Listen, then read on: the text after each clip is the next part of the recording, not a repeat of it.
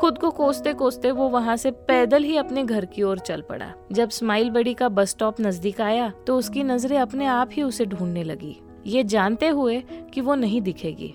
जैसे जैसे उसने वो स्टॉप पार किया उसे लगने लगा कि उसने अपने स्माइल बड़ी को शायद हमेशा के लिए खो दिया। उसकी आंखें नम हो गई।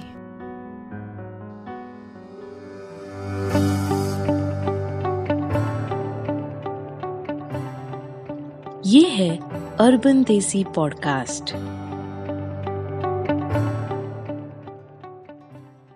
हकीकत में घुली कुछ अनछुई कल्पनाएं, जिंदगी के कुछ बेहतरीन लम्हे, कुछ अनकही भावनाएं और कुछ अनुभवों से मिलते जुलते किस्सों से बनी कहानियां, हमारे दिल को छू के निकलने वाली कहानियां। सुनिए किस्से कहानियां निशा ठक्कर के साथ।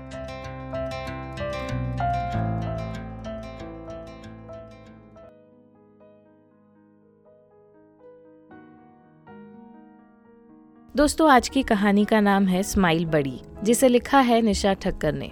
सत्रह मई शाम की न्यूज अपडेट्स का सारंग को बेसब्री से इंतजार था। इससे पहले कि लॉकडाउन अनाउंसमेंट जब हुई थी, तब देश में जिन शहरों में और राज्यों में कोरोना का असर कंट्रोल में था, उन शहरों में लॉकडाउन में थोड़ी सी छूटछाट दी गई थी। नॉन एसेंशियल्स चीजों की दुकानें कुछ कुछ खुली थी, कुछ दफ्तर भी खुले थे। सारंग को इंतजार था इस तीसरे लॉकडाउन के खत्म होने का। उसे उम्मीद थी कि अगले लॉकडाउन में सरकार की तरफ से थोड़ी और छूटछाट दी जाएगी। वो चाहता था कि शहर में पब्लिक ट्रांसपोर्ट शुरू हो जाए, स्पेशली बसेस। उसके पास कोई व्हीकल नहीं था। वो अक्सर बस, शेयर रिक्शा, रिक्शा या कैब से एक जगह से दूसरी जगह जाता था। सारंग एक डिजिटल मार्केटिंग कंपनी में नौकरी करता था। उसका तो घर से ही ऑनलाइन काम शुरू था, work from home. You see, अगर पब्लिक ट्रांसपोर्ट शुरू हो भी जाए तो उसे क्या फायदा, वो तो घर से ही काम कर रहा था, उसे थोड़ी ना ऑफिस जाना था। फिर उसको बसेस शुरू होने का इतना इंतजार क्यों था, क्या आपको पता है? कैसे पता होगा, यही तो हमारी कहानी है जो अब तक मैंने आपको सुनाई नहीं है। तो चलो सुनते हैं। दरअसल बात ये है कि अक्सर हमारे कई किस्म के दोस्त होते हैं। उदाहरण के तौर पर best friends, hi hello friends, दिखावे के दोस्त, trouble maker friends, trouble shooter friends, डरपोक दोस्त, जुगाड़ू दोस्त, गुस्सेल दोस्त, तो कुछ अच्छे वाले दोस्त। वैसे ही होते हैं हमारे कुछ स्माइल फ्रेंड्स, जिनको हम स्माइल बडीज के नाम से भी जानते हैं। स्माइल बडीज का मतलब ये है कि हम इन दोस्तों के साथ बस एक मुस्कुराहट या फिर एक स्माइल शेयर करते हैं, उसके अलावा कुछ नहीं, न कुछ उससे ज्यादा न उससे कुछ कम, बस एक मुस्कान। ज्यादातर ये दोस्ती मॉर्निंग या इवनिंग वॉक्स पे, जिम में, मंदिर में, स्कूल, कॉलेज, दफ्तर में या फिर किसी ऐसी जगह जहां हम रोज नियमित रूप से एक नियमित समय पे जाते हैं, वहां होती है। फॉर एग्जाम्पल, रोज सुबह दूध लेने जाते समय या फिर लोकल ट्रेन में, बस में, दफ्तर, स्कूल या कॉलेज जाते समय हम लगभग रोज इन दोस्तों से टकराते हैं और एक मुस्कुराहट का आदान प्रदान करते हैं। उस मुस्कुराहट का कोई मतलब नहीं होता, पर ये मुस्कुराहट खाने में नमक का काम करती है। जैसे खाने में अगर नमक ना हो तो बेस्वाद हो जाता है, वैसे ही अगर किसी दिन आपको आपका स्माइल बड़ी ना दिखे तो वो दिन फीका लगने लगता है। सारंग की भी ऐसी ही एक स्माइल बड़ी है। उसका नाम है आ, उसका नाम नहीं पता, कभी पूछा ही नहीं। एक्चुअली सारंग रोज सुबह नौ बजे की बस पकड़कर ऑफिस जाता है और शाम को साढ़े पाँच की बस से घर लौटता है। कमाता अच्छा खासा है, पर देशभक्त किस्म का लड़का है। हमें पब्लिक ट्रांसपोर्ट का इस्तेमाल करना चाहिए, पोल्यूशन कम करना चाहिए, ऐसा उसका मानना है। पर असल में बात ये है कि बरखुरदार अपनी सोलो ट्रिप के लिए पैसे बचा रहा है और इसी चक्कर में उसने कोई भी टू व्हीलर या फोर व्हीलर नहीं खरीदा। अगर खरीदेगा तो फिर लोन के चक्कर लगेंगे ना, किश्तों में सारे पैसे चले जाएंगे। वो जब घर लौटने के लिए शाम साढ़े पाँच की बस पकड़ता, उससे अगले स्टॉप से उसकी एक स्माइल बड़ी अपनी सहेली के साथ बस में चढ़ती और सारंग के डेस्टिनेशन से एक स्टॉप पहले उतर जाती। ऐसे तो कई सारे लोग बस से रोज ट्रैवल करते हैं, सब अपने आप में ही मगन रहते हैं। अगर गलती से नजर से नजर टकरा जाए तो मुस्कुरा देते हैं। ऐसी ही एक मुस्कुराहट सारंग ने उसके साथ बांटी थी जब उसने पहली बार उसे देखा था। तब उसके मन में कुछ हलचल हुई थी। वो क्या हलचल थी उसे नहीं पता, पर उस हलचल के तरंग उसके गालों पे नजर आए थे। जिसके जवाब में उस लड़की ने भी एक मुस्कान दी थी।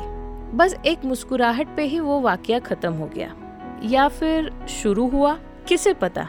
उसके बाद न जाने कई ऐसे वर्किंग डेज गुजरे, न जाने कई ऐसी शामें एक मुस्कुराहट बांटकर खत्म हो जाती थी। हर शाम दोनों की लाइफ में अलग अलग सिचुएशन होती, पर मुस्कुराहट एक ही, उसमें कोई बदलाव नहीं था। कभी काम पर सारंग का दिन अच्छा गुजरता तो एक गुनगुनाती हुई मुस्कुराहट वो उस लड़की की तरफ भेज देता।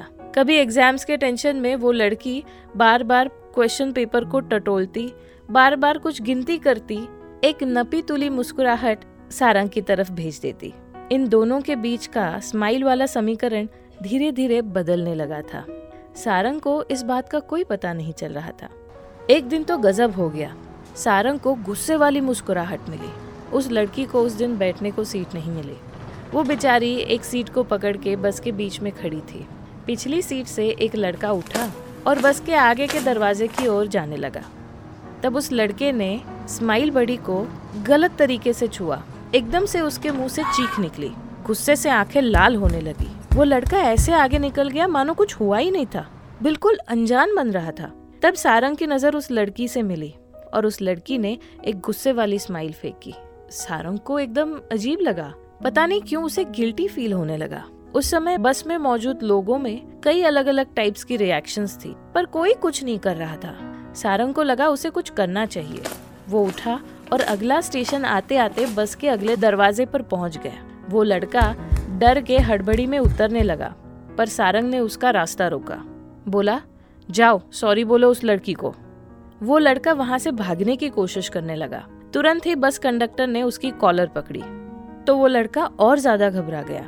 सारंग की स्माइल बड़ी ज्यादा तमाशा नहीं चाहती थी, तो उसने चुपके से सारंग को उसे छोड़ देने का इशारा किया। जब वहां से बस निकली तो उसने एक थैंक यू वाली स्माइल सारंग की ओर भेजी।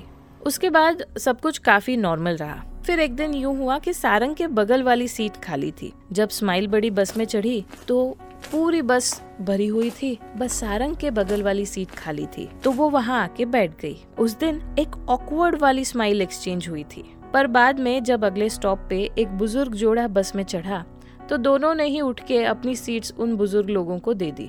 फिर दोनों थोड़े कंफर्टेबल हुए। सारंग और इस स्माइल बड़ी के बीच चलने वाले इस स्माइल के एक्सचेंज ऑफर का आगे क्या भविष्य है, ये इन दोनों को नहीं पता था। शायद कभी उन दोनों ने इसके बारे में सोचा ही नहीं होगा। अब उस लड़की का तो पता नहीं, पर सारंग अपनी स्माइल बड़ी को इस लॉकडाउन के दौरान काफी मिस कर रहा है। उसको इसका एहसास पहली बार जब लॉकडाउन के तीसरे ही दिन सारंग की माँ ने आंगन के मोगरे की माला भगवान को चढ़ाई तब हुआ। मोगरे की खुशबू सारंग को बस में खींच के ले गई। उस दिन शायद स्माइल बड़ी के कॉलेज में कोई फंक्शन था। वो नीले रंग की साड़ी में बस में चढ़ी थी, बिखरी हुई साड़ी, बिखरे हुए बाल, पर वो बहुत खूबसूरत लग रही थी। सारंग तो उसे देखता ही रह गया। दो तीन बार उसकी चोरी पकड़े जाने पर उस स्माइल बड़ी ने सारंग की ओर एक क्वेश्चन मार्क वाली स्माइल भेजी। जब वो सारंग के पास से गुजर के अपने स्टेशन पर उतर रही थी, तब मुरझाए हुए मोगरे की भीनी खुशबू वो सारंग के मन में चुपके से छोड़ गई और वो खुशबू सारंग के जहन में बस गई। ये बात उसे खुद अब रियलाइज हो रही थी। वो लॉकडाउन में अक्सर अपनी स्माइल बड़ी को याद करता। जब शाम को पाँच बजे सारंग अपनी वर्क आईडी से लॉग आउट करता तो उसका मन दौड़ के साढ़े पाँच वाली बस पकड़ने के लिए चला जाता। इस लॉकडाउन के दौरान हम सब ने कई सवालों का सामना किया है और अब भी कर रहे हैं, जैसे कि ये कब खत्म होगा, कोरोना का इलाज कब मिलेगा, क्या नौकरी चली जाएगी, तनख्वाह मिलेगी या नहीं, घर का राशन खत्म हो गया तो, हमको कोरोना लग गया तो। पर सारंग को जो सबसे ज्यादा परेशान कर रहा था वो सवाल कि कब बसेस शुरू होगी, जब शुरू होंगी तब क्या वो बस में ट्रैवल करेगी। इस कोरोना और सेफ डिस्टेंसिंग के माहौल में कौन बस में ट्रैवल करना चाहेगा। और बस सारंग की उसे मिलने की, देखने की खुदगर्ज चाहत के लिए ये एक्सपेक्ट करना कि वो बस में ट्रैवल करे, ये भी तो गलत था ना। पर सारंग न उसका नाम जानता था न पता, बस इंतजार करने के अलावा और उसको मिलने के लिए प्रार्थना करने के अलावा उसके पास कोई और ऑप्शन नहीं था। सारंग के लिए ये वक्त काफी मुश्किल था। जब वो खुद इस पूरे लॉकडाउन के माहौल से परेशान होने लगा। पूरा दिन न्यूज़ पे जो दिखाया जा रहा था, सोशल मीडिया पे जो पोस्ट किया जा रहा था, उसकी वजह से वो भी अपने भविष्य को लेकर बहुत इनसिक्योर फील करने लगा था। उन दिनों बहुत नेगेटिव ख्याल उसके मन में आने लगे। एक पल तो उसे ऐसा लगा कि अब वो अपनी स्माइल बड़ी से फिर कभी मिल ही नहीं पाएगा, पर उन्हीं स्माइल्स ने उसकी हिम्मत बनाए रखी। यूं ही टूटती और बनती हिम्मत के साथ सत्रह मई का दिन आया, जब शाम को चौथे लॉकडाउन की अनाउंसमेंट हुई। उन्नीस मई से सारंग के शहर में सुबह सात से शाम को सात बजे तक बसेस शुरू हुई। सारंग ने उन्नीस को पूरा दिन अपनी स्माइल बड़ी का इंतजार किया। कुछ देर उस बस स्टॉप पर जहाँ से वो चढ़ती है, कुछ देर उस बस स्टॉप पर जहाँ से वो उतरती है, और कई सारे चक्कर उसने उसी बस में बैठ के काटे। जब शाम को सारंग उसी बस से लौट रहा था, तब कंडक्टर ने उससे पूछा कि क्या बात है, किसी का इंतजार कर रहे हो? सुबह से देख रहा हो, बस में भटक रहे हो।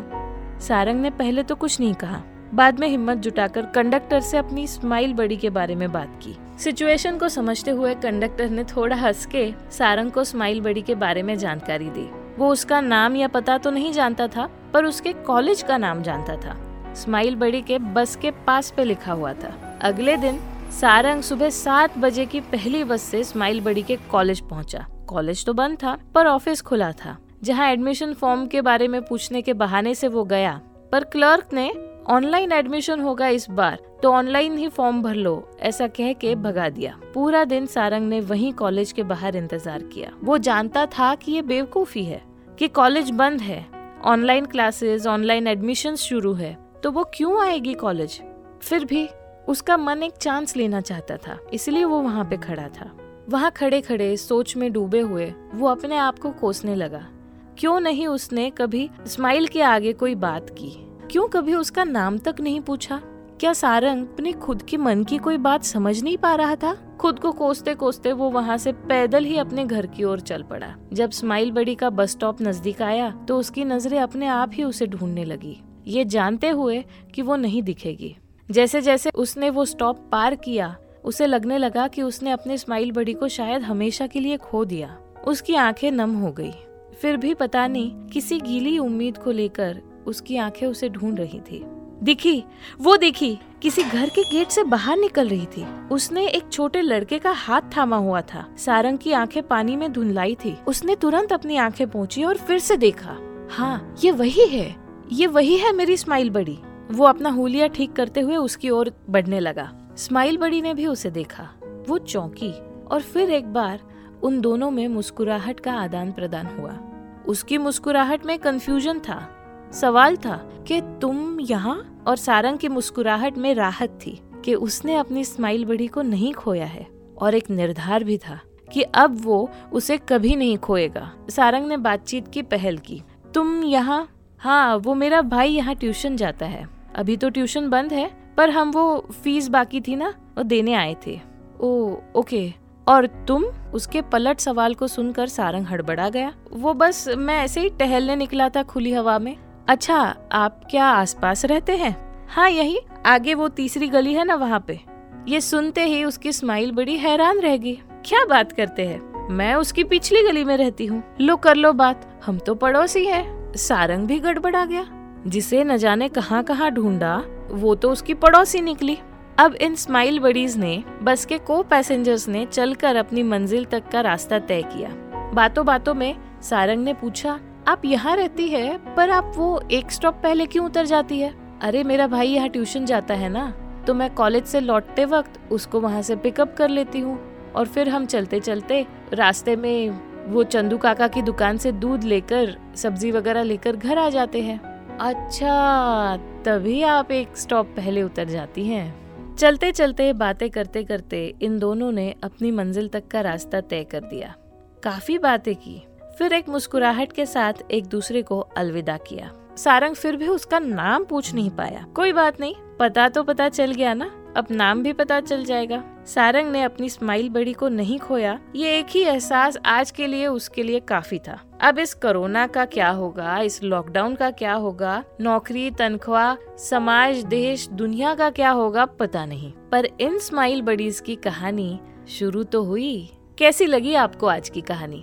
क्या आपका भी कोई ऐसा स्माइल बड़ी है जिसको आपने इस लॉकडाउन के दौरान मिस किया हो तो मुझे ज़रूर बताइएगा।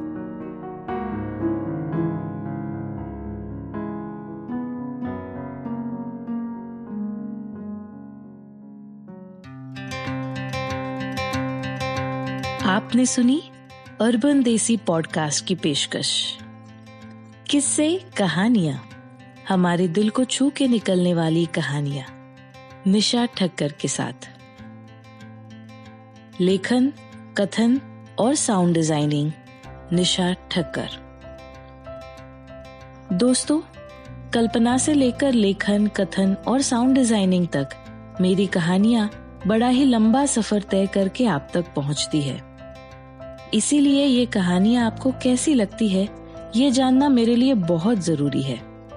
आपकी प्रतिक्रियाओं का मुझे इंतजार रहेगा। फिर मिलेंगे अगले पॉडकास्ट में।